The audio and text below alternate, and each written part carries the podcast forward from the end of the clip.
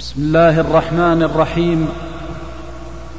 الحمد لله الذي رفع بالعلم أقدار العلماء واصطفاهم واجتباهم مرثه للأنبياء وأشهد أن لا إله إلا الله وحده لا شريك له فاطر الأرض والسماء وأشهد أن سيدنا ونبينا محمدا عبده ورسوله. إمام الحنفاء وقدوة الأخيار الأوفياء صلى الله عليه وعلى آله وصحبه وأتباعه إلى يوم الحشر والنداء. أما بعد فالسلام عليكم ورحمة الله وبركاته. وأسأل الله العظيم رب العرش الكريم أن يجعل اجتماعنا اجتماعا مرحوما وأن يجعل تفرقنا من بعده تفرقا معصوما. رب لا تجعل فينا ولا منا ولا معنا شقيا ولا محروما. أيها الأحبة في الله بين يدي هذه الدورة التي أسأل الله بعزته وجلاله وعظمته وكماله أن يباركها ويبارك بقية الدورات العلمية التي يقصد بها نفع أبناء المسلمين ودلالتهم وإرشادهم إلى الحق المبين وأن يجزي المشائخ الفضلاء القائمين والداعين إليها بخير وأفضل ما يكون به الأجر والجزاء وأن يكتب التوفيق لسلوك الطريق لطلاب العلم المخلصين المجدين جعلنا الله وإياكم منهم أجمعين. أيها الأحبة في الله في هذا الزمان الذي عظمت غربته وكثرت فتنته واشتدت محنته في هذا الزمان الذي عظمت فيه الفتن والمحن على أهل الإسلام في هذا الزمان الذي كان أشد أشد وأعظم ما يكون من الفتن وأعظم ما يكون من الابتلاء رحيل العلماء. رحلت مواكب العلماء. الأئمة الفضلاء. رحلت مواكب الأئمة. الذين اصطفاهم ربهم واجتباهم للأمة. رحلت مواكب العلماء.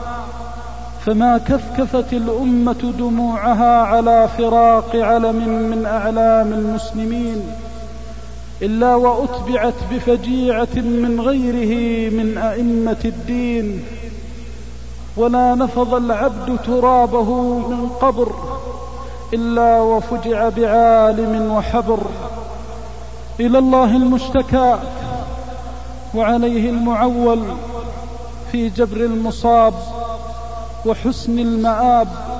وقفنا أيها الأحبة في الله. من بعدهم أحوج ما نكون إلى السير على نهجهم. والاقتفاء لآثارهم. يا لله من أمة. صدقت وأخلصت. وأقبلت على ربها وحققت. يا لله من عالم رباني فجعت به الأمة.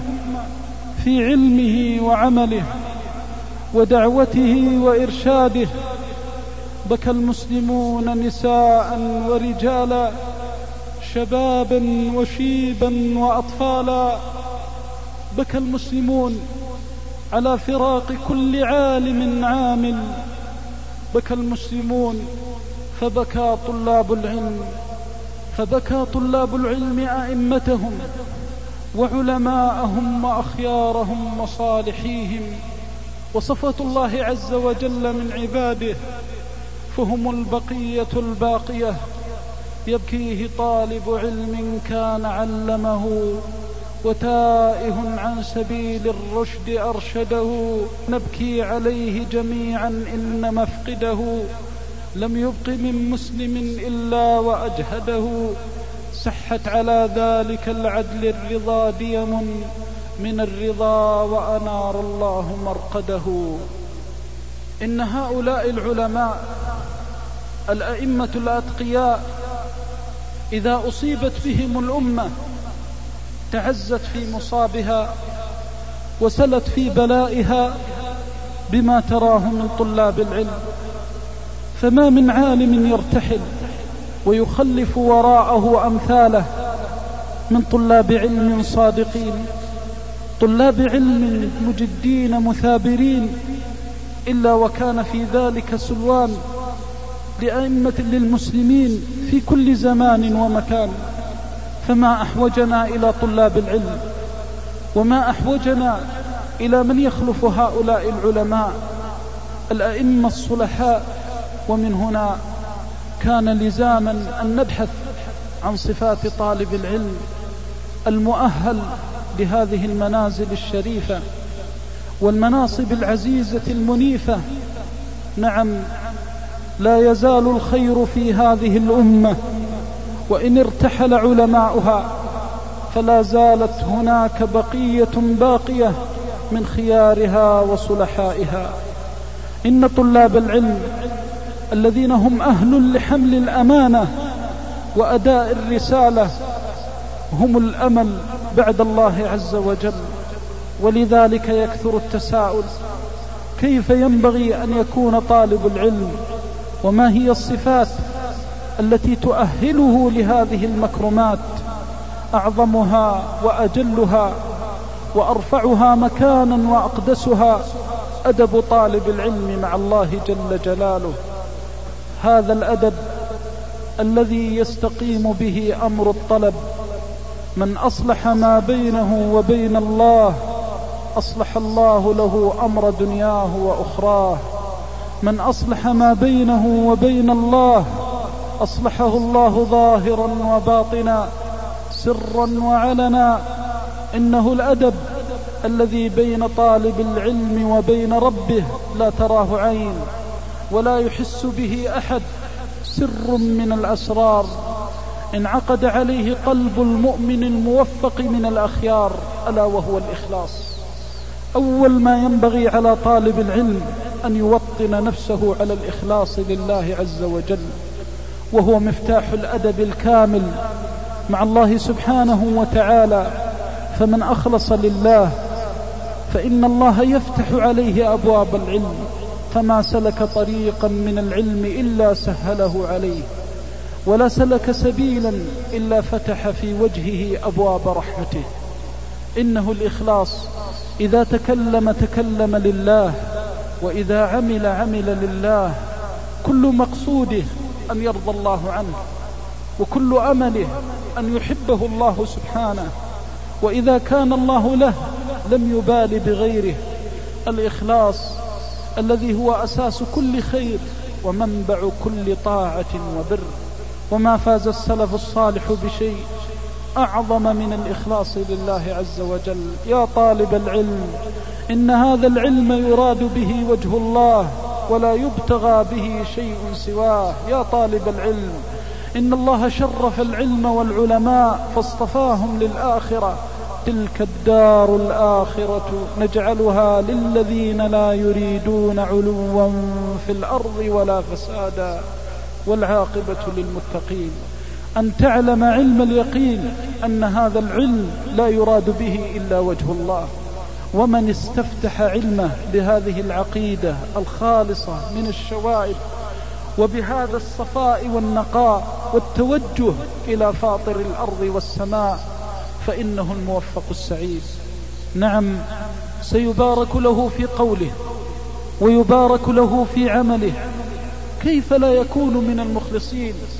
وهو غدا سيكون عالما داعية لهذا الدين وأساس الدين الإخلاص. على طالب العلم أن يوطن نفسه بالإخلاص دائما. وإذا خرج من بيته أو جلس في مجلسه يسأل نفسه ماذا يريد بهذا العلم؟ يسأل نفسه ماذا يريد بهذا التحصيل؟ فإذا علم أنه يريد وجه الله وأنه يبتغي ما عند الله حمد الله وشكره وسأله الثبات والمزيد. قال سفيان الثوري رحمه الله ما رأيت أشد علي من نيتي إنها تتقلب علي. يا طالب العلم في العلم فتن عظيمة. ومحن كثيرة وأعظم فتن العلم أن ينصرف العبد عن الإخلاص لله عز وجل. لتعلم علم اليقين أن الهلاك والشقاء والدمار أن تنصرف عن ربك وأنه إذا انصرف طالب العلم عن ربه بالرياء رأى الله به وأنه إذا انصرف عن ربه بالسمعة سمع الله به. فأخلص لله عز وجل يخلصك الله في الدنيا والآخرة. ومن أدب مع الله سبحانه وتعالى استدامة خشية الله والخوف من الله ومراقبة الله سبحانه وتعالى. إن طالب العلم يؤتمن على دين هذه الأمة يؤتمن على عبادتها ويؤتمن على معاملتها يؤتمن على صلاة الناس وزكاتهم وصيامهم وحجهم وعمرتهم. يؤتمن على بيعهم وشرائهم ونكاحهم وطلاقهم وغير ذلك من الحقوق والواجبات. فعليه أن يوطن نفسه بالخوف من الله والخشية لله حتى يصبح هذا الخوف زماما يزمه عن حدود الله ومحارم الله. لا يستطيع طالب العلم أن يسير على نهجه السوي المرضي إلا إذا ورث قلبه الخوف والخشية من الله سبحانه وتعالى. ولذلك ضرب أئمة السلف رحمهم الله ودواوين العلم المثل الكامل والفاضل في الخشية من الله سبحانه وتعالى. وهذا هو الأساس أن يحرص طالب العلم على المعرفة بالله عز وجل والخوف من الله قال الإمام أحمد رحمه الله أصل العلم الخشية من الله. ولذلك لما أراد الله أن يثني على العلماء أثنى عليهم بالخشية وزكاهم بها فقال سبحانه وتعالى إنما يخشى الله من عباده العلماء. ولذلك كان العلماء يوصون طلاب العلم في بداية طلبهم للعلم بكثرة تلاوة القرآن وكثرة النظر في آيات الرحمن من ملكوته وجبروته وعزته وقدرته فمن عرف الله جل جلاله وهابه حري به أن يكون أمينا على دينه ومن عرف الله بأسمائه وصفاته وهاب الله وتمكنت خشية الله من قلبه حري به أن يقول حقا ولا يقول باطلا حري به أن ينطق صدقا ولا ينطق كذبا من عرف الله سار إلى الله وأنعم الله قوله وعمله. من الأدب مع الله سبحانه وتعالى أن يتعود طالب العلم ألا يقول على الله إلا الحق وأن يعلم علم اليقين أن أعظم الذنب وأكبر الذنب أن يقول على الله ما لا علم به.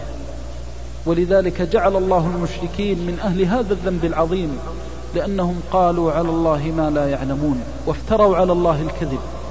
فعلى طالب العلم أن يعلم أنه يقول عن الله وأنه يوقع عن الله فعليه أن يتحفظ في قوله وخبره عن الله عز وجل ورسوله صلى الله عليه وسلم. فإذا أراد أن يقول حلالا أو يقول حراما أو يقول مكروها أو يقول مباحا أو واجبا أن يعلم أنه يتكلم عن الله عز وجل. يا طالب العلم إن الناس لم تجلس بين يديك ولن تجلس بين يديك معلما ولا مدرسا ولا خطيبا ولا إماما ولا واعظا إلا لكي تدلها على طريق الله عز وجل. فتستحي من الله متأدبا مع الله أن يسمعك يوما من الأيام تقول أمرا لم يقله الله عز وجل. تزم نفسك بزمام الورع والتقوى والخوف من الله جل وعلا فلا تقول على الله ما لا تعلم. بمجرد أن تسأل عن الشيء تنظر من الذي قاله. فإذا قاله الله وقاله رسوله صلى الله عليه وسلم واستنبط من الكتاب والسنة فحينئذ تكلم. وإلا فأحجم. فإنها السلامة. قال عبد الله بن مسعود رضي الله عنه وأرضاه حق على كل من أفتى أن ينظر مقعده من الجنة والنار فيقدم أو يحجم. فإياك ثم إياك أن تظن أن طلب العلم لك نفسك. تقول به ما تشاء وتقول فيه بما تشاء وتفتي به فيه كيفما تشاء. لتعلم أن الناس ما جلست بين يديك إلا لكي تكون أمينا من أمناء أمة محمد صلى الله عليه وسلم أن تؤدي الأمانة وتنصح للأمة وتحفظ هذا اللسان في كل ما تقوله وكل ما تخبر به في الدين والشرع واعظا أو ناصحا أو آمرا أو ناهيا أو معلما ألا تقول على الله إلا بحق وببينة وبصدق جعلنا الله وإياكم ذلك الرجل. يا طالب العلم إن من الأدب مع الله عز وجل شدة الحياء من الله سبحانه وتعالى. تتأدب مع الله حينما تريد أن تطلب العلم فلا يراك حيث يحب أن يفقدك ولا يفقدك حيث يحبك أن يراك. يا طالب العلم التبكير إلى الصلوات وغشيان الجمعة, الجمعة والجماعات والحرص على الصفوف الأول والكمالات والحرص على صيام الاثنين والخميس والحرص على فضائل الأعمال من كثرة التسبيح والتقديس لذي العزة والجلال وكثرة الأعمال الصالحة التي تقربك إلى الله من قيام في الليل وكثرة قراءة للقرآن وبكاء عند سماعه وخشوع عند تلاوته وغير ذلك مما يزيدك من الله قربا ومن الله رضا وحبا تحرص على ذلك أشد الحرص. فهذه الآداب فيما بينك وبين الله تزكو بها نفسك وتصلح بها سريرتك ويستقيم بها قلبك. وإذا صلح القلب صلحت الجوارح. ولن يصلح والله القلب بشيء أعظم من الأدب مع الرب. أما الأدب مع العباد فهو أمر يلي الأدب مع الله عز وجل. ومن تأدب مع الله خليق به أن يتأدب مع عباده. ولذلك من كانت له سريرة صالحة كانت سيرته صالحة. من أصلح لله سريرته زكى الله سيرته. ومن أصلح لله سريرته زكى الله علانيته. فاحرص على أن تحقق الأدب مع الله ثم تنطلق للأدب مع عباده.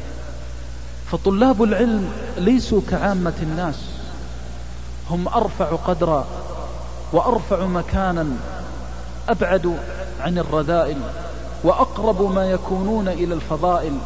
طلاب العلم هم الأمل بعد الله عز وجل أن يسدوا ثغور الإسلام. فمن الآن يهيئ الواحد منهم نفسه لهذه الكمالات وذلك بالحرص على أخلاق الإسلام وآداب الإسلام. لقد أدبنا الله في كتابه وأدبنا في سنة رسوله صلى الله عليه وسلم. وانعقدت النصوص في الكتاب والسنة على تعظيم أمر الأدب والخلق الحسن. فحري بطالب العلم أن يهيئ نفسه لهذه الآداب التي ندبنا النبي صلى الله عليه وسلم إليها ولو لم يكن فيها إلا قوله عليه الصلاة والسلام حينما سئل عن أكثر ما يدخل الناس الجنة قال تقوى الله وحسن الخلق. يا طالب العلم إن آداب الإسلام أحق من يتخلق بها العلماء ثم طلاب العلم. وفضائل الإسلام ومحاسن الإسلام وشيم الكرام ومعادن الصدق وآثار الخير والحق إنما تكون عند العلماء وطلاب العلم والناس تبع لهم في ذلك. فهذا التشريف في كتاب الله وسنة النبي صلى الله عليه وسلم لأهل العلم لم يأتي من عبث. عليك أن تدرك أن أي خلق في كتاب الله وسنة النبي صلى الله عليه وسلم أنك أحق من يلتزم به وأحق من يتخلق به وأول ما يظهر ذلك في من حولك من إخوانك من طلاب العلم.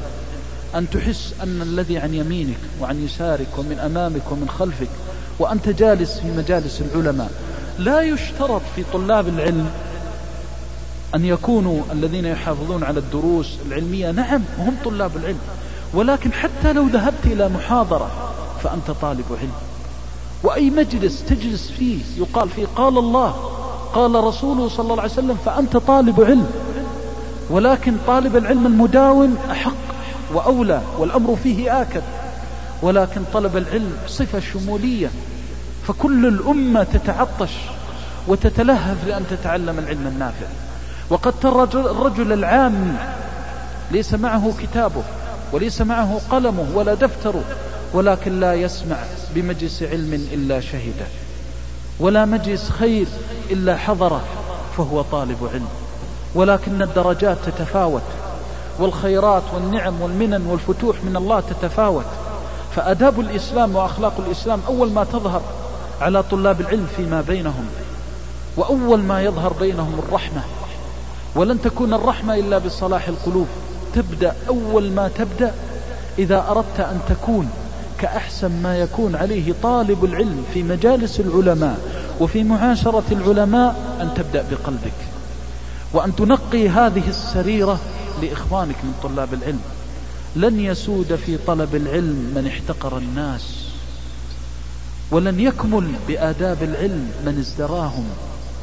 ولن يشرف ولن يسمو ولن يسود من نظر إلى الناس بألوانهم أو مراكزهم أو مناصبهم. إنما هو التقي النقي الرضي السوي الذي يستحي من الله أن ينظر إلى قلبه وفيه احتقار لمسلم. تبدأ مع هذا القلب تجاهد كيف إذا جلست مع طلاب العلم أحببتهم وأجللتهم وأكبرت منهم الإنصات للعلم والاستماع للعلم ومحبة العلماء والحرص على مجالسهم بمجرد أن تكون فيك هذه الخصلة فاعلم أن الله قد أعطاك خيرا كثيرا. إن صفاء القلوب ونقاء القلوب لطلاب العلم أمر عزيز شريف إن الذي يبدأ اليوم في مجالس العلم فيكون كأحسن ما يكون عليه طالب العلم حري به غدا. إذا وقف على المنابر أو شخص إلى المناظر أن يطيب الله قوله وعمله. لأنه من كانت بدايته صالحة أمينا مع إخوانه وجيرانه في طلب العلم لا بد وأن يظهر هذا الخير للناس جمعاء فإذا أمرهم بالأخلاق الحسنة تأثرت الناس بقوله. واستمعت لنصحه وإرشاده تبدأ بمن حولك. هل تعلم من هم طلاب العلم؟ وما هي مكانتهم؟ حتى تؤدي الحق إليهم. هل فكرت يوما من الأيام في هذا الأخ من إخوانك في الإسلام الذي سافر من مدينته ومن قريته ومن بلده تاركا أهله وولده وحبه وزوجه؟ وتجارته وماله من أجل قال الله قال رسول الله صلى الله عليه وسلم. هل شعرت بمكانة الغرباء من طلبة, من طلبة العلم وأحباب العلم الذين يغشون حلق الذكر؟ هل شعرت بمكانتهم؟ هل نظرت إلى سمو نفوسهم وعلو همتهم حينما تغربوا من أجل هذا الدين ومحبة لأئمته. إذا فكرت ونظرت من هذا الذي أمامك؟ من طلاب العلم الذي جاء من بلده ومن أهله ومن قريته تغرب لله وفي الله وابتغاء مرضات الله أحسست أنه شيء كبير. وعلمت أن له مقام عظيم. فاستحييت من الله أن يسمع منك كلمة تجرحه وهو في طلبه للعلم. واستحييت من الله أن يسمع منك كلمة تؤذيه بل كنت أسبق الناس إلى معونته إلى طلب العلم وأحرص الناس على تهيئة كل ما يريد لطلبه للعلم لأنك أحببت لله وفي الله ودارت رحاك كلها في الله ولله. ولذلك عظم في عينك وجل في عينك كان أبو موسى رضي الله عنه وأرضاه إذا أتى طالب العلم غريبا عن المدينة رفع رداءه من على صدره وفرشه على الأرض وقال مرحبا بوصايا رسول الله صلى الله عليه وسلم. الكلمة الطيبة تواسيه في غربته. الكلمة الطيبة تداويه في جراحه. الابتسامة الحرص على الإحسان على تفقد حوائجه. كم من طلاب علم يعيش بينهم غرباء لربما في ضيق وشدة وكرب ويكون أخوه معه في غنى ويسار لم يسأله يوما من الأيام عن حاله. ولم يتفقد شأنا من شؤونه. أين آداب طلاب العلم؟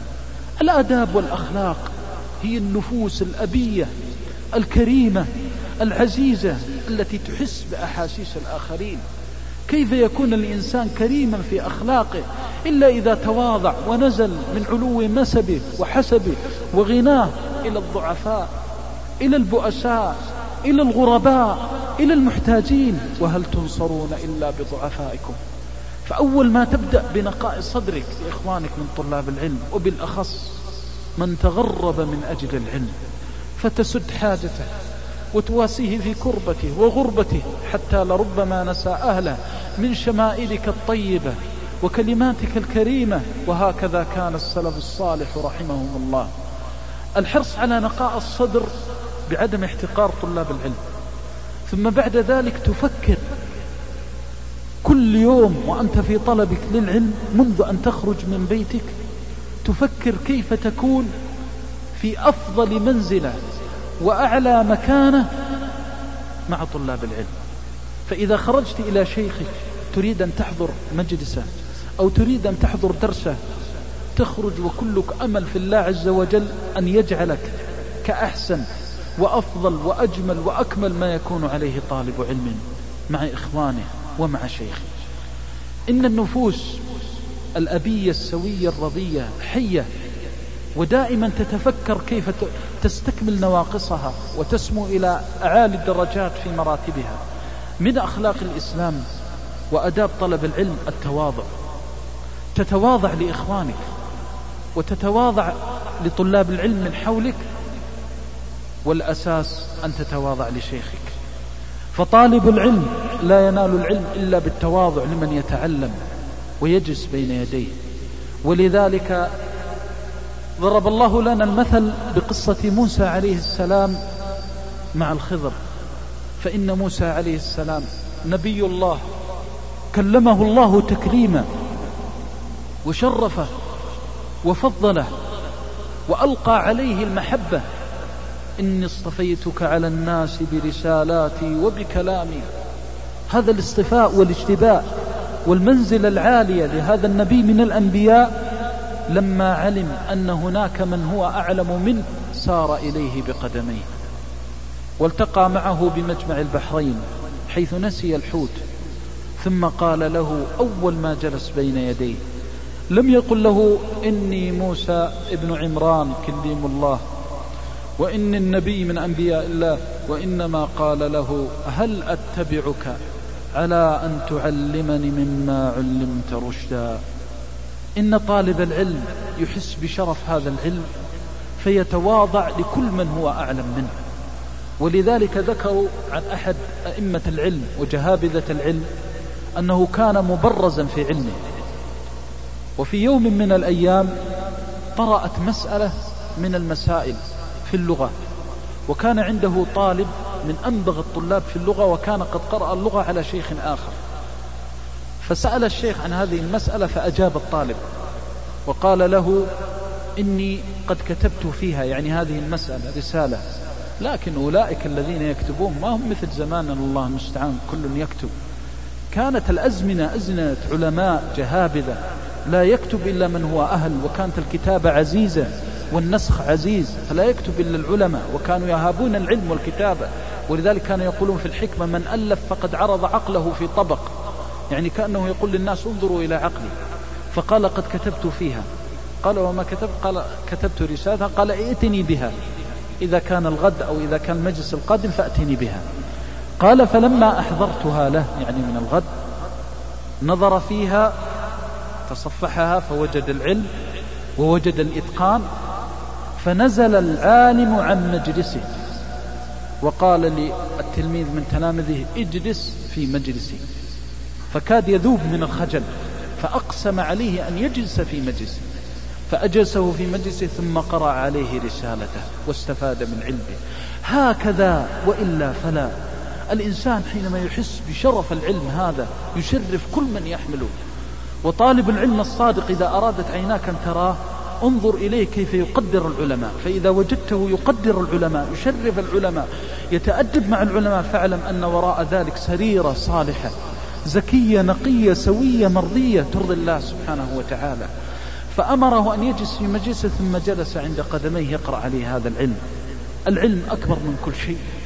وهكذا كان العلماء أئمة لأنه كما قدمه الناس نصح لأمة محمد صلى الله عليه وسلم فحينما وجد من هو أعلم منه تواضع له. التواضع للعلم تتواضع لإخوانك الذين معك في الطلب وتتواضع للشيخ الذي تطلب منه والتواضع للشيخ الذي تطلب منه لا تتعالى عليه. تكرمه وتجله في الحدود الشرعية دون غلو والإسلام وسط بين الغلو وبين الإجحاف. وهذا هو الطريق السوي المرضي الذي كان عليه أصحاب رسول الله صلى الله عليه وسلم. كان الصحابة فيهم من كان عزيز النسب رفيع المكان والشرف في نسبه ومكانته وأسرته وقبيلته وعشيرته والعرب فيهم أنفة بطبيعة طبعوا عليها وجبلوا عليها. فكان الرجل منهم إذا جلس بين يدي رسول الله صلى الله عليه وسلم نسي ما هو فيه فتواضع للدين ووطأ الكنف للنبي صلى الله عليه وسلم وتأدب معه ولذلك ضرب الصحابة رضوان الله عليهم المثل الكامل في الأدب مع العلماء. يقول أنس رضي الله عنه في صفة أصحاب رسول الله صلى الله عليه وسلم أطرقوا حتى كأن على رؤوسهم الطير. وفي الصحيح من حديث عمرو بن العاص ما كان أحد أجل في عيني ولا أكثر هيبة من رسول الله صلى الله عليه وسلم. ولو سألتني أن أصفه ما استطعت أن أصفه لأني لم أكن أنظر إليه. كان عمرو رضي الله عنه من أشد الناس على الإسلام في جاهليته. ولكن أبى الله إلا أن يشرح صدره وأبى الله إلا أن يكون من أصحاب رسول الله صلى الله عليه وسلم. فلما رزق الصحبة كان على أجمل وأفضل ما يكون عليه الإنسان مع النبي صلى الله عليه وسلم تأدبا ولينا مع رسول الله صلى الله عليه وسلم. فالشاهد من هذا أنهم كان الصحابة رضوان الله عليهم يطرقون لرسول الله صلى الله عليه وسلم. إذا كلمهم أسمعوا استمعوا. وإذا أمرهم لبوا وأجابوا. ما كان الرجل يقول منهم لماذا؟ ولا يسأل ولا يتعنت. إنما كانوا على السمع والطاعة والوفاء لرسول الله صلى الله عليه وسلم. التواضع للعالم سبيل للعلم. ومن هنا قال بعض العلماء من أسباب حرمان العلم التكبر.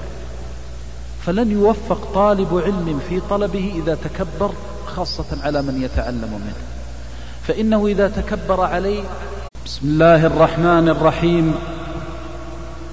الحمد لله الذي رفع بالعلم أقدار العلماء واصطفاهم واجتباهم مرثة لل وعنده نازلة. يجلس في مجلس العلم. ما يقول يا شيخ والله ما أعرف كذا.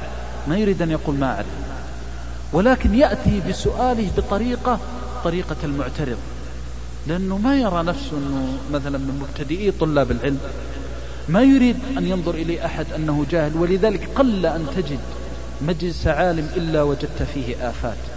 نوعية من طلاب العلم تريد أن تكون هي المتبرزة وهي المقدمة. ووالله إن قدمت هذه الأخلاق الرديئة إن قدمت يوما فستؤخر دهرا طويلا. ووالله إن سرت ساعة فستبكي صاحبها دهرا طويلا. على الإنسان يتواضع وأن يعلم أن العالم له حق إن المعلم والطبيب كلاهما لا ينصحان إذا هما لم يكرما. فاقنع بدائك إن جفوت طبيبها واقنع بجهلك إن جفوت معلما. هذا التعالي في الأساليب هذا التقدم في المجالس مجالس العلم. يأتي الشيخ بمسألة فإذا به لم يفهم المسألة فيقيم ويحدث الأسئلة الأسئلة على الشيخ وكأنه يناقش وكأنه يناظر ثم بعد ذلك يفرح فرحا شديدا.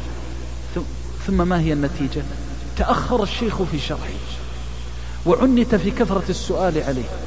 وحرم طلاب الفائدة وضاع الوقت ثم لو فتش في قلبه لوجد أن الشيطان قد دخل عليه من كل طريق. فأنت أنت طالب العلم هكذا ينبغي أن يكون طالب العلم وهكذا وهكذا.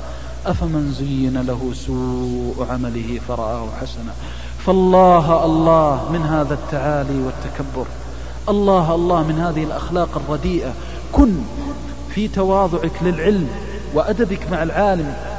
أشد ما تكون حرصا على السماع إن العلم مفتاح السماع ولذلك قال الله لنبيه موسى اخلع عليك إنك بالوادي المقدس طوى. هذا أدب الفعل.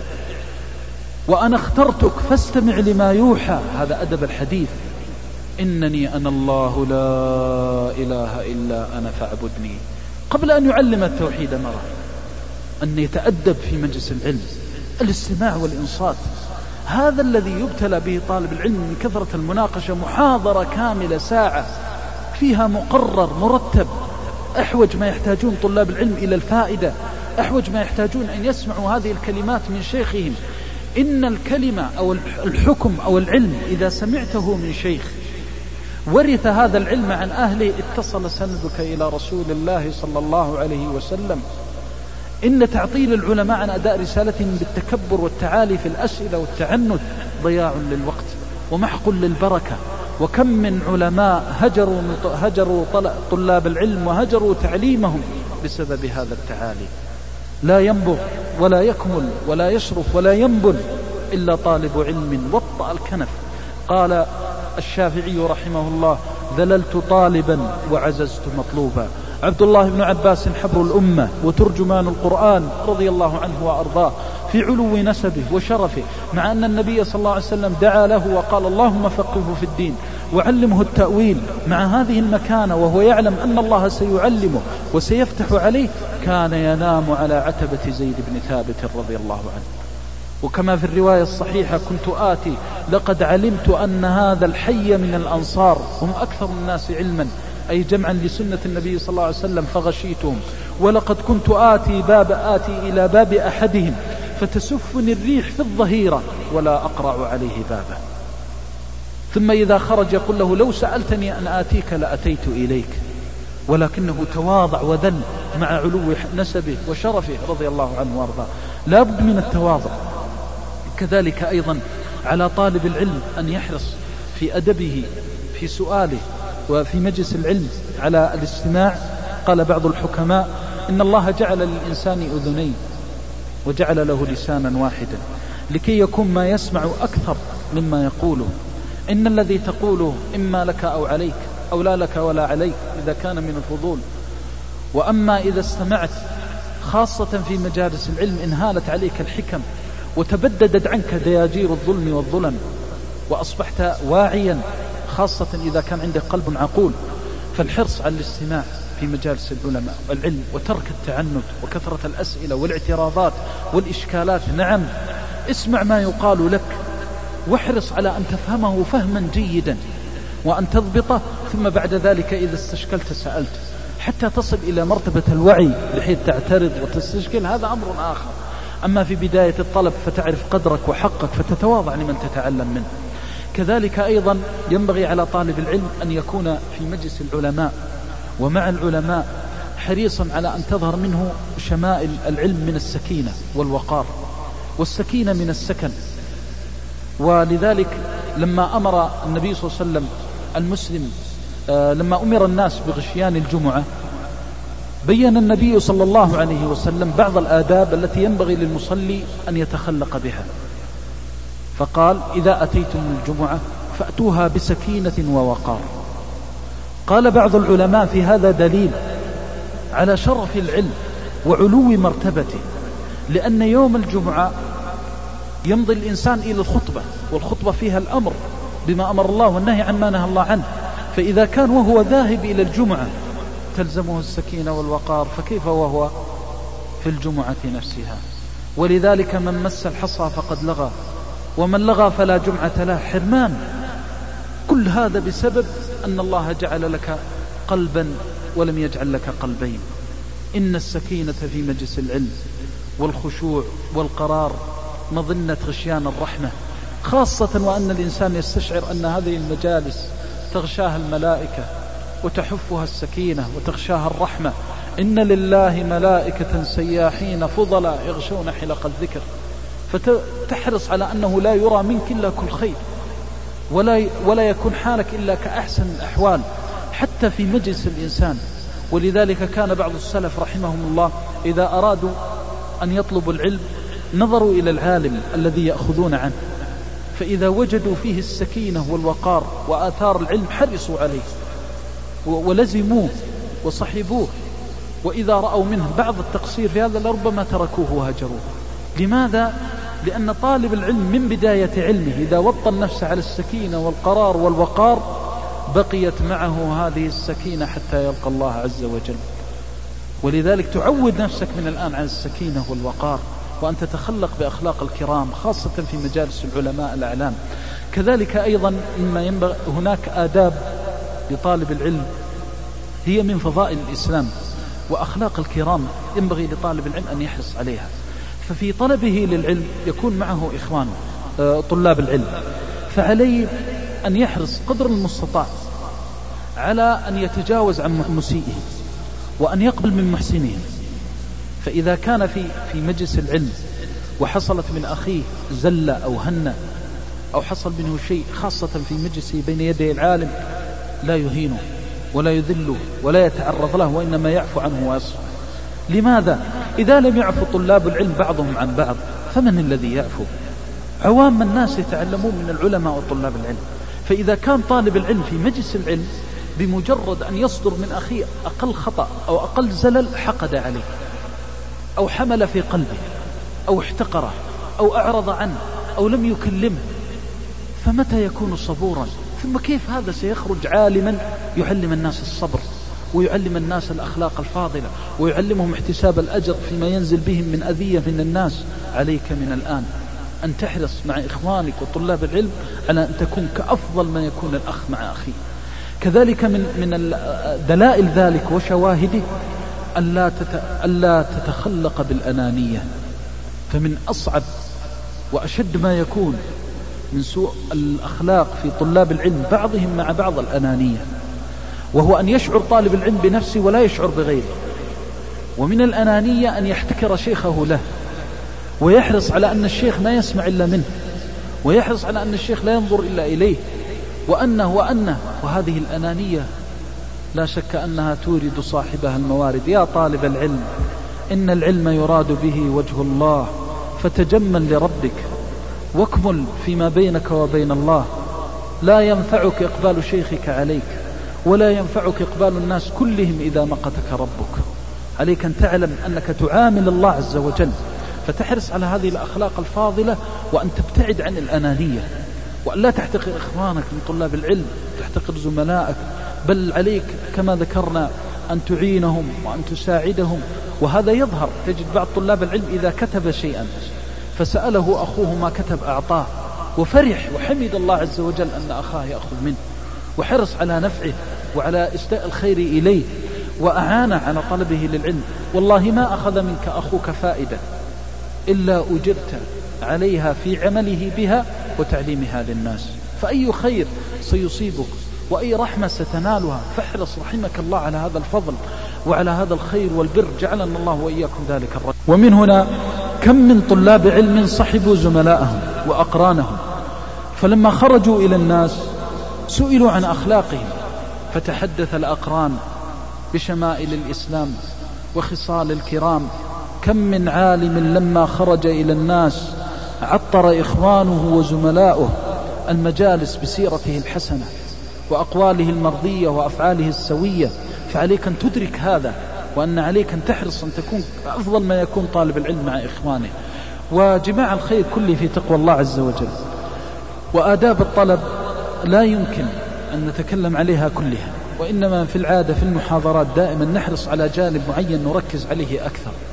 حتى لعل الله عز وجل أن يبارك إذا بارك الله لطالب العلم في قليل نفعه وإذا بارك الله لطالب العلم في يسير كثره له ربه وعظم له أجره وثقل به ميزانه.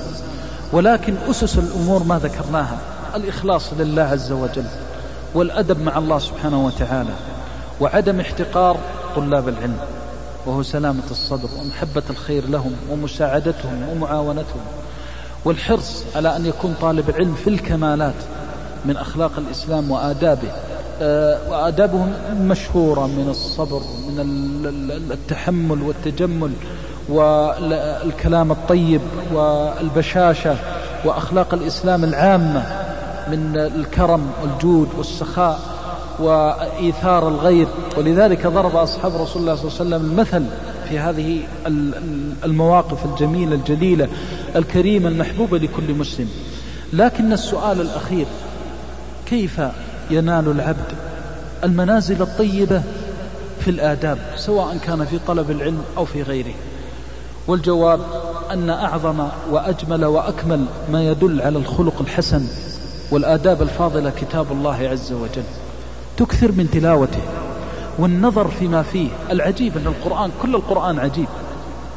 مليء بالحكم. كتاب أحكمت آياته ثم فصلت من لدن حكيم خبير. هذا القرآن جعل الله عز وجل فيه جميع الآداب سواء أدب الإنسان مع الإنسان أو أدب الإنسان فيما بينه وبين الله عز وجل وأدب الإنسان غضبانا وأدب الإنسان راضيا وأدب الإنسان في الغنى وأدب الإنسان في الفقر. وأجمل ما كان الأدب حينما تقرأ قصص أنبياء الله صلوات الله وسلامه عليهم هؤلاء الأنبياء الذين تأدبوا مع ربهم الذي علمهم وفهمهم تأدبوا معه مخلصين موحدين خاشعين متخشعين متذللين متبذلين لإله الأولين والآخرين. النبي ترفع درجته وتعلو منزلته بمجرد ما يحصل أي شيء بينه وبين الله إذا به يذل نفسه ويقف في مقام العبودية الكامل. آدم عليه السلام خلقه الله بيده ونفخ فيه من روحه وأسجد له ملائكته. ولما أكل الشجرة قال ربنا ظلمنا أنفسنا وإن لم تغفر لنا وترحمنا لنكونن من الخاسرين. أبدا الخوف الكامل الأدب الكامل في أنبياء الله مع الله عز وجل. لأنهم صفوة الله من خلقه. ربنا ظلمنا أنفسنا.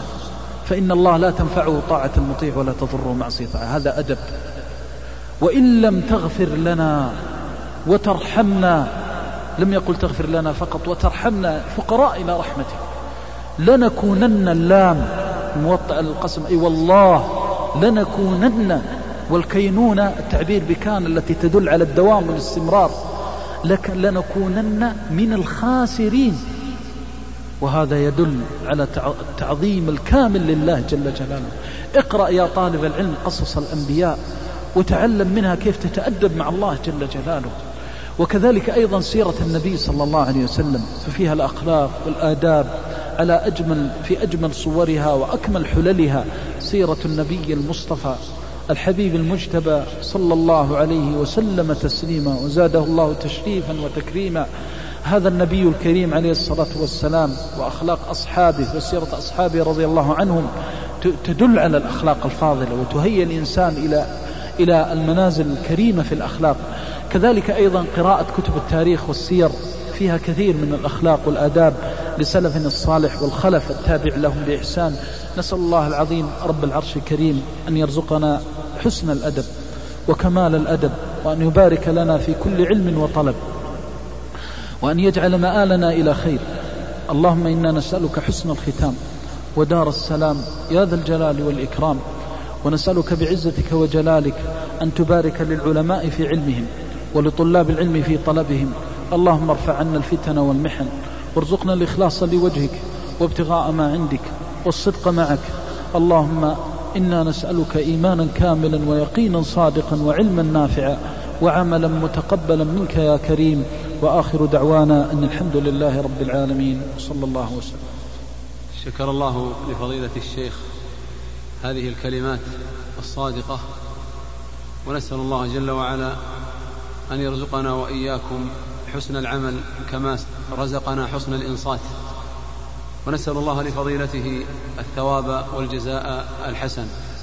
وعندي أسئلة كثيرة وهي جمهرة في الحقيقة من الأوراق وكل ورقة فيها سؤالان أو ثلاثة وكثير منها فيه سؤال واحد والملاحظ عليها كلها أو غالبها أنها تحمل عبارة أيها الشيخ أشهد الله أني أحبك فيه.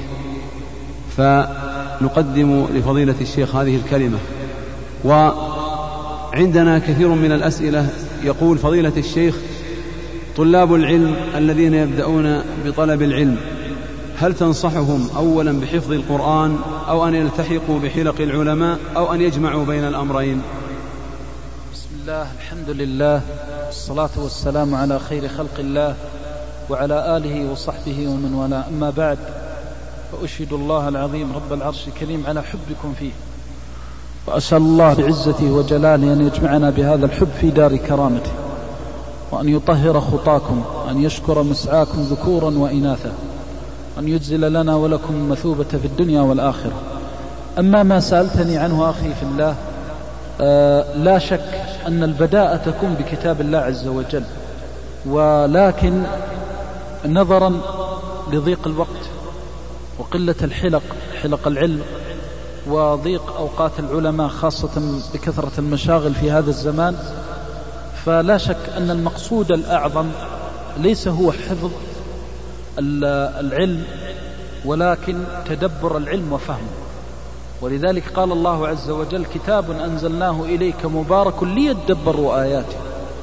فبين أن الأساس هو التدبر وأن الأساس هو الفقه والعلم. ومن هنا قال صلى الله عليه وسلم من يرد الله به خيرا يفقهه في الدين.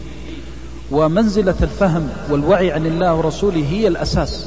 ومن هنا قال صلى الله عليه وسلم رب حامل فقه إلى من هو أفقه منه. فالمقصود الفهم والوعي. ففهم علوم الإسلام مقدم على حفظها إذا ضاق الوقت عليك. ولذلك أنصحك إذا كان مجالس العلماء محدودة ودوراتهم مؤقتة أو جلوسك في بلدة فيها علماء محدد أن تبدأ بقضية الضبط والفهم. ثم أنا أظن أن هناك آه، نوع من المبالغة لأنه بالاستقراء والتتبع وبالتجربة ما مر معنا آه، أنه آه، يمكن للإنسان أن يجمع بين الحفظ والفهم.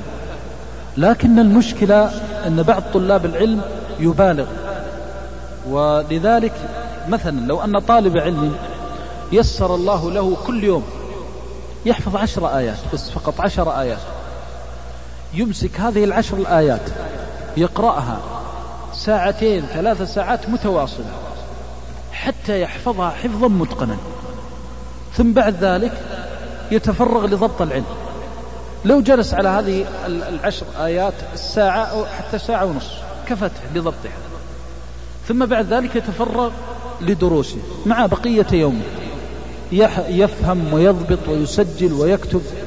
ثم إذا صلى العشاء قام من الليل بما تيسر معه من حفظه. فيصبح حفظ ومراجعة وترك عنه مجالس الإخوان وزياراتهم وحرص على أن يكسب وقته في هذا الشيء. بإذن الله عز وجل استمر على هذه الطريقة سنة كاملة. كم تتوقعون يحفظ؟ ثم كيف يحفظ؟ حفظا قويا متقنا. ولكن حفظ مع ضبط وفهم. وهذا أعلى مراتب. الصحابة رضوان الله عنهم ما كانوا يتجاوزون عشر آيات حتى يعلموها ويعملوا بها. فأوتوا العلم والعمل. فأنا أقترح هذا أقترح طالب العلم أن يحرص على هذا. إذا أين المشكلة؟ المشكلة أنه بعض طلاب العلم يحس أنه لن يكون حافظ للقرآن إلا إذا حفظ في اليوم الواحد ربع حزب. وانت يسر نصف حزب طيب وانت يسر حزب كامل طيب لكن حفظ إيش؟ حفظ بمجرد أن يحفظ بعد يومين ثلاثة ينسى. نعم إذا كان بهذه الطريقة لا يستطيع أن يجمع بينه وبين الفهم. فإذا المقصود الأعظم هو الفهم ثم الحفظ تبع ولذلك نجد من الصحابة من كان لا يحفظ إلا آيات من مواضع متعددة وكانوا آه، لهم مكانتهم ولهم منزلتهم ولكن الأهم أن تحفظ آيات الأحكام وتحفظ آه، آيات الشرائع والعقيدة والأحكام هذا هو الأساس أن يبدأ الإنسان به والله تعالى أحسن الله إليكم. هذا سائل يقول أنا أحب الفقه وأريد أن أتعلمه فهل من طريق مختصر أبتدئ به في متن معين ثم آخذ به إلى الآخر؟ أفتوني أثابكم الله. الطرق المختصرة والعلوم المختصرة وخاصة أن الدورة في المتن المختصرة. العلم يحتاج إلى صبر طويل. العلم ليس بذي الساعة والساعتين ولا السنة ولا السنتين. تفقه عبد الله بن وهب على الإمام مالك خمسا وعشرين عاما. وقيل عشرين عام. لكن خليها عشرين طيب. يعني يقارب من ربع قرن وهو مع العالم. التفقه يحتاج إلى ضبط وإتقان ووعي وفهم. قد يقول قائل أن الصحابة رضوان الله عليهم أكثر التشريع المدني أكثر التشريعات الفقهية في التشريع المدني عشر سنوات مع أن بعض الصحابة أدرك بعضها ولكن جواب هذا أن الصحابة كانوا أعرف الناس باللسان وأعرف الناس بمواطن التنزيل وأعرف الناس بالناسخ والمنسوخ فالعلوم الآن المساعدة كلها متوفرة عندهم. ولكن نحن نتحدث عن عن طلب علم صحيح مؤصل فهذا الطلب يحتاج إلى وقت. وإذا أردت فقه مختصر فهذا صعب. يعني آه، إذا كان تريد أن تخرج للناس تفقههم في الدين. لكن آه، العلماء رحمه الله جعلوا المتون الفقهية مرتبة مختصرة سواء كانت نثرية أو نظما. نثرا أو نظما. والذي آه، أوصيك به قضية تحديد المتن. وتحديد المختصر أنا عندي فيها وجه رأي أرجو من الله أن يكون صوابا وهو أن كل طالب علم عليه أن يرجع إلى شيخه الذي يتلقى عليه. هذا الشيخ هو يعرف حدود إمكاناتك ويعرف ذكاءك وحفظك هو أدرى بك. واستعن بعد الله برأيه. وأنا هذا أقول لك نصيحة. ولذلك المشكلة أن بعض طلاب العلم يقول شيخ أو يرى شيخ كتابا معينا فكل طلاب العلم يبحثون عن هذا الكتاب.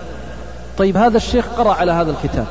طيب بقية الكتب بقية المختصرات وهذا ضر في كثير من المسائل الفقهية وكثير من المسائل الشرعية في منهجية طلاب العلم. لا نريد أني أنا مثلا اقتنعت بمتن معين أن أختصر وأحتكر طلاب العلم فيه. أئمة الإسلام ودواوين العلم قدموا للإسلام والمسلمين خيرا كثيرا.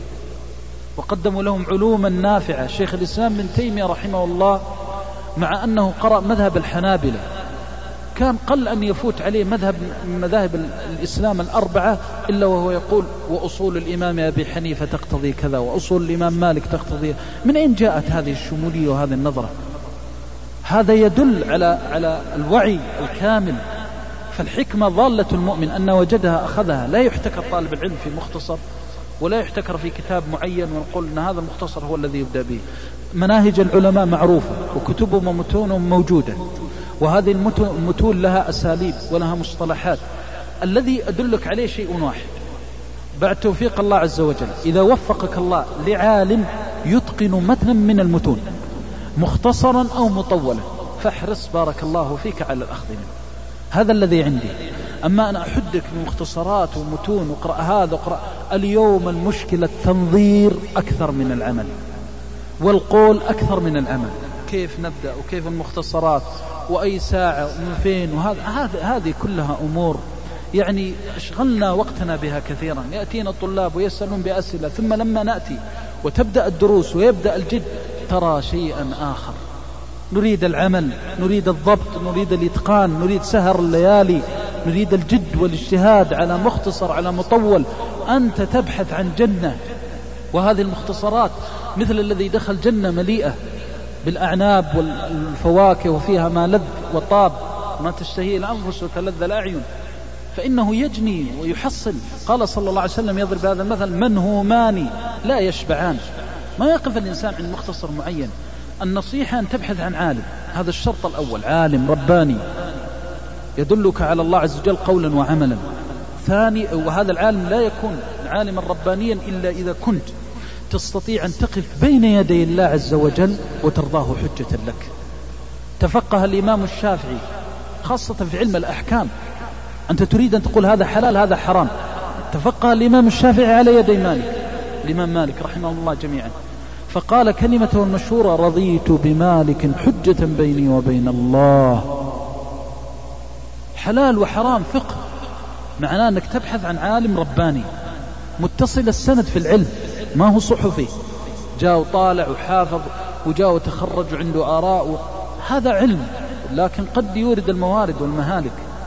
لكن العلم المؤصل لو لم يكن فيه شرف وفضل إلا أن يتصل سندك إلى النبي صلى الله عليه وسلم لكفى. ابحث عن أناس تلقوا العلم عن أهله. وإذا جيت تقرأ يكون قرأ هذا الكتاب على شيخه فيعطيك علما موروثا. هذه أثارة العلم والأثر والعلم هو اتباع من مضى. فإذا وفقك الله لهذين الشيئين عالم وقرأ العلم العلم الذي تريد أن تعلمه تبحث تسأله. هذا العالم تسلمه زمام نفسك وينصح لك لربه وبإذن الله عز وجل ستنال الخير الكثير. والله تعالى. سن الله إليكم. يقول السائل أنا يا فضيلة الشيخ متابع لشروحك عبر الأشرطة ومواقع الشبكة وأنا متابع لك جدا وأعرف آراءك واختياراتك فهل يحق لي إذا أتيت أن أتحدث عن مسألة أن أقول فيها قال شيخنا محمد المختار؟ أولا من نحن حتى نختار اختيارات؟ الله المستعان الله يجبر الكسر. ما أنت أول سار غره قمر ولا أول راع غره خضرة الدم. فاختر لنفسك غيري إنني رجل لك المعيدي. اسمع بي ولا ترني الشكوى إلى الله. الله يجعلنا خيرا مما تقول وتظن. أخي في الله بالنسبة للمحرر عند العلماء والمعروف عند أهل العلم رحمهم الله أن العلم مأخوذ بالسماع والتلقي المباشر وهذا هو الأصل. ولذلك قال العلماء القراءة سنة متبعة تؤخذ من أفواه الرجال. قال بعض مشايخنا بل العلم سنة متبعة تؤخذ من أفواه الرجال. والدليل على ذلك أن النبي صلى الله عليه وسلم قال إن الله لا يقبض العلم انتزاعا ينتزعه من صدور العلماء بعد إذ وعوه ولكن يقبضه بموت العلماء. فلم يقل بذهاب الكتب أو ذهاب الصحف فدل على أن العلم بالتلقي المباشر. ومن هنا أخي في الله أسأل الله بعزتي وجلاله أن يبارك لك فيما سمعت وأن يبارك لإخوانك من طلاب العلم وأسأل الله بعزتي وجلاله أن يجعل ما تعلمته نافعا وشافعا لنا ولك يوم لا ينفع مال ولا بنو إلا من أتى الله بقلب سليم. والذي أوصيك به من ناحية الأصل هذا العلم إذا أخذت قولا مني أو من غيري وأخذته بالدليل فمن حقك أن تعمل به وتدعو إليه. الأصل عند العلماء أن كل قول له دليله من عالم يوثق به أو ممن أخذ العلم عن أهله من حق الإنسان أن يعمل به وأن يدعو إليه. لأن هذا هو الذي أثرت عليه الدلالة من الكتاب والسنة وهما معا. الأمر الثاني مسألة قال شيخنا الحقيقة هذا مصطلح خاص معروف لا يقال إلا في حال التلقي. وإلا كان ممكن شخص يقول قال شيخنا شيخ الإسلام ابن تيمية. لأنه قرأ كتب شيخ الإسلام ممكن يقول فإذا مجرد العلم بقوله لا يكفي. وشيخنا هذه تزكية. وأنا أرى أن الإنسان مثلا يحرص على أنه إذا قالها يقولها بصدق. من باب يعني تزكية علمه ليقبل علمه. كما قال قال اجعلني على خزائن الأرض إني حفيظ عليم. أخذ العلماء منه تزكية العالم لعلمه لأجل أن يقبل منه. هذا مرخص فيه لكن آه، يحرص يحذر من الرياء خاصة إذا طلب على شيخ أو عالم ما يقول قال شيخنا يحذر من الآفات الموجودة في هذه الكلمة. فالترجيحات والاختيارات إذا كانت لها أدلة تعمل بها وتدعو إليها. تقول هذا القول آه، مثلا آه، يجوز أو لا يجوز؟ قال الله قال رسول عليه الصلاة والسلام من حقه أما مسألة النسبة الانتساب إلى الشيخ فالمعروف والمعهود أن هذا المصطلح لا يكون إلا لشخص جلس بين يدي العالم وهناك فرق بين أخذ علم العالم وبين أخذ منهج العالم. فالعالم له منهج في سمته ودله وقوله وعمله وتربيته لطلابه وأساليب التعامل مع الفتن والمحن في واقعه وبيئته ومجتمعه. فلربما قال قال شيخنا وجاء وفعل شيء ليس من منهج شيخ. ولربما فعل أشياء يعني قد تشين هذه الكلمة وتؤثر ولذلك أنا أفضل أن يتورع الإنسان عن هذا. بل حتى ولو كان من طلاب الشيخ يحذر من دخول الدخل لأنه أخطر ما يكون الرياء في العلم. فإذا قال قال شيخنا أو يعلم أنه تتلمذ على شيخ يحذر من الآفات في هذه الكلمة. يقولها عند الحاجة. وأما كون الناس تثق بعلمك فوالله ثم والله إن قلت حقا ليبلغ ما بلغ الملوان وتعاقب الزمان بعز عزيز وذل ذليل. ولو أجمع لك مشائخ الأرض كلها ولم يضع الله القبول لما تقول فلن يستطيع أحد أن يتقبله. تجعل هذه الحقيقة معك وتعلم أن تزكية العلماء والمشايخ والجلوس بين يديهم وإظهار فضل الله عز وجل عليك بالجلوس بين يديهم والانتساب لهم شرطه عدم الرياء وعدم السمعة. فأنا أنصحك أن لا تقول هذه الكلمة إلا إذا كان سواء أنا أو غيري إلا إذا كان جلست بين يدي العالم وأخذت عن علمه وأسأل الله أن يبارك لك في هذا العلم وأن يجعله شافعا نافعا لك يوم لا ينفع مال ولا بنون إلا من أتى الله بقلب سليم. ولا شك والله إن الإنسان كما ذكر العلماء رحمه الله يعني آه، تجارة العالم وطالب العلم الداعية إنما هو في طلابه. فإذا بارك الله في طلابه فهذا خير كثير. فنوصيكم أنفسنا بتقوى الله عز وجل وأن تكون كأفضل ما يكون من ينتسب إلى هذا العلم. والله تعالى أعلم. يقول السائل فضيلة الشيخ إنني أشكو أنا وكثير من طلاب العلم من عدم وجود الخشية التي هي أكبر ثمرة من ثمار العلم. ومن آثار عدم الخشية عندي وعند غيري أننا لا نستطيع قيام الليل. فنريد منك وصية نكون نستفيد بها فائدة تنفعني أنا وإخواني والله يحفظكم ويرعاكم. الخشية من الله عز وجل لا تكون إلا بمعرفة الله سبحانه وتعالى.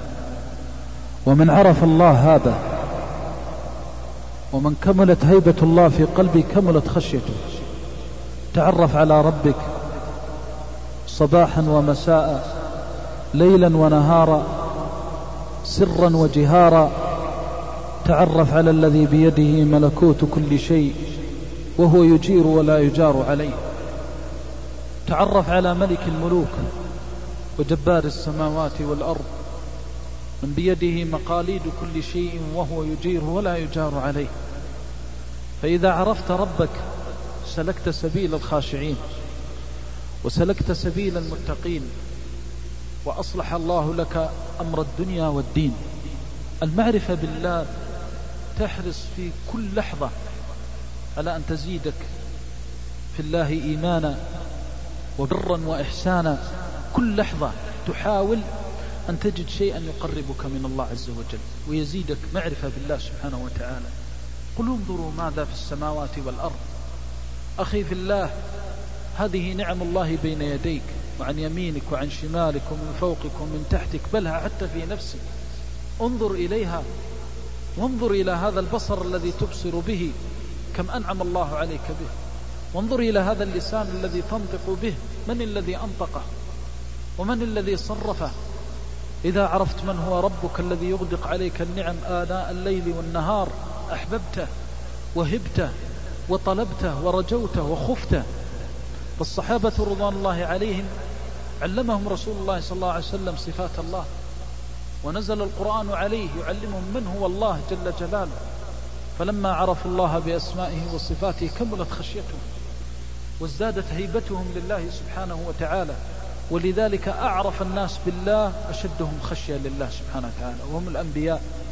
تعرف على الله سبحانه وتعالى في جميع أمورك وشؤونك. فإذا فعلت ذلك رزقت الخشية ورزقت الخشوع. أما الأمر الثاني فأوصيك أخي في الله أن تحرص كل الحرص على الحذر من المعاصي فإن زلات اللسان وكثرة فضول الحديث والسب والشتم والغيبة والنميمة وغيرها من منكرات اللسان ربما قفلت قلب الإنسان عن كل خير وبر.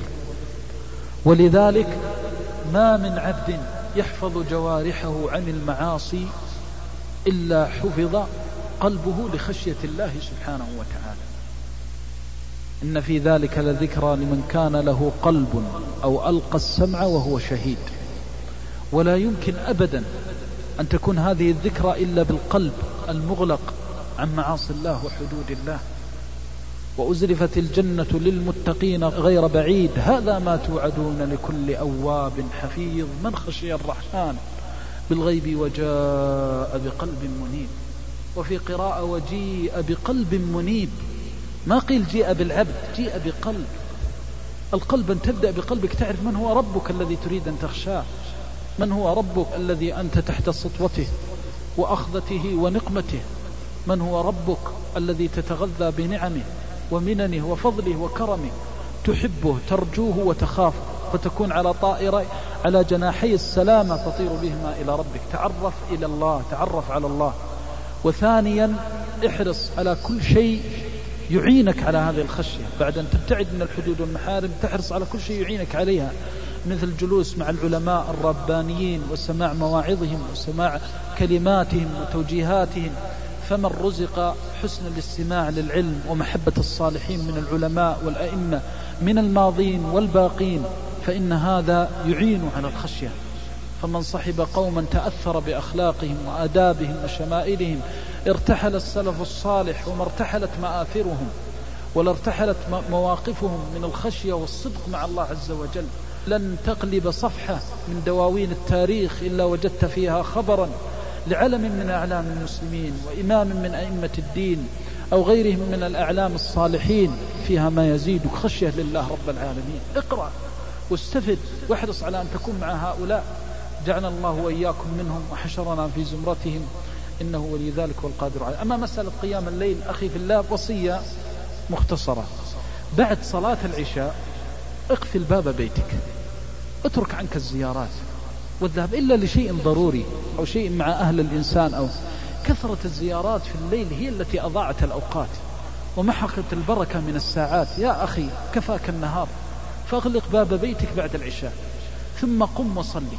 تجلس ساعتين تقرأ فيها ما لا يقل عن جزئين إلى ثلاثة أجزاء. ملايين الحسنات والدرجات والله لن تصبح إلا ورأيت أثر ذلك وبركته. حتى إن لسانك يسدد.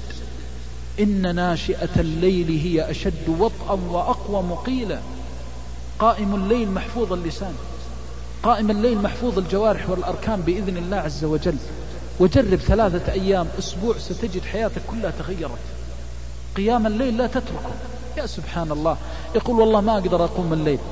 والواحد منا لو علم لو قال له أن فلان سيأتيك يزورك وهو من أعز الناس وأحبهم إليه ولربما حتى المعزة ما هي بكاملة ولربما من عرض أصحابه يقول والله أريد أن أستأنس معك بعد العشاء. سأتيك من الساعة التاسعة وأجلس معك إلى العاشرة. يقول حياك الله والله أبرك الساعات. ومرحبا وأهلا وسهلا. نعم هذه شيمة الكرام أن يرحب بضيفه أين حق الله عز وجل؟ أين حق ملك الملوك؟ وأنت في كل طرفة عين تغدو في نعمه وترفل في مننه وكرمه في أهلك وأولادك وجيرانك. لو شاء الله عز وجل بهذا البيت الذي تستقل تستظل بسقفها أن يطبق عليك لأطبق بين عشية وضحاها. رفع الله عنك, عنك السقف وحفظك قائما قاعدا نائما مستيقظا. من هذا الرب؟ الذي أنعم عليك بهذه النعمة تستكثر من ساعة تقول والله ما أقدر حاولت قيام الليل وما قدرت المحروم من حرم. ووالله إن لم تتدارك نفسك اليوم بالجد والإجتهاد في طاعة الله لتبكين بكاء الندم والألم. ساعة لا ينفع فيها البكاء والندم. تدارك نفسك تدارك نفسك بعد العشاء لا تعرف أحد. قم وإذا لم تكن حافظا للقرآن فافتح المصحف واقرأ منه ما تيسر. وابكي بين يدي ربك وتضرع تستغفر من ذنوبك وتسأل القبول لأعمالك الصالحة وتدعو لك ولوالديك ولأموات المسلمين والعلماء المسلمين ولكل ذي حق في هذا الدين. كم من الأجور والحسنات وستصبح وترى بركة ذلك. وبيني وبينك ثلاثة أيام. جرب ثلاثة أيام متعاقبة لا تترك وردك. من الليل كما صح عن النبي صلى الله عليه وسلم من كان له ورده من الليل وحزبه من الليل وسترى عاقبة ذلك. ولا تنسنا من صالح دعوة. فدللتك على باب عظيم فلا تتقاعس. نسأل الله بعزته وجلاله وعظمته وكماله أن يرزقنا الإيمان الكامل والعمل الصالح. وأسأل الله بعزته وجلاله أن يجزي الشيخ عبد المحسن كل خير إن كان له الفضل بعد الله في هذه هذا اللقاء. وأسأل بعزته وجلاله كما جمعنا في هذا المكان أن يجمعنا وإياكم في رياض الجنان مع الآباء والأمهات والإخوان والخالات والآل والقرابات. إنه ولي ذلك والقادر عليه وآخر دعوانا أن الحمد لله رب العالمين. صلى الله عليه وسلم.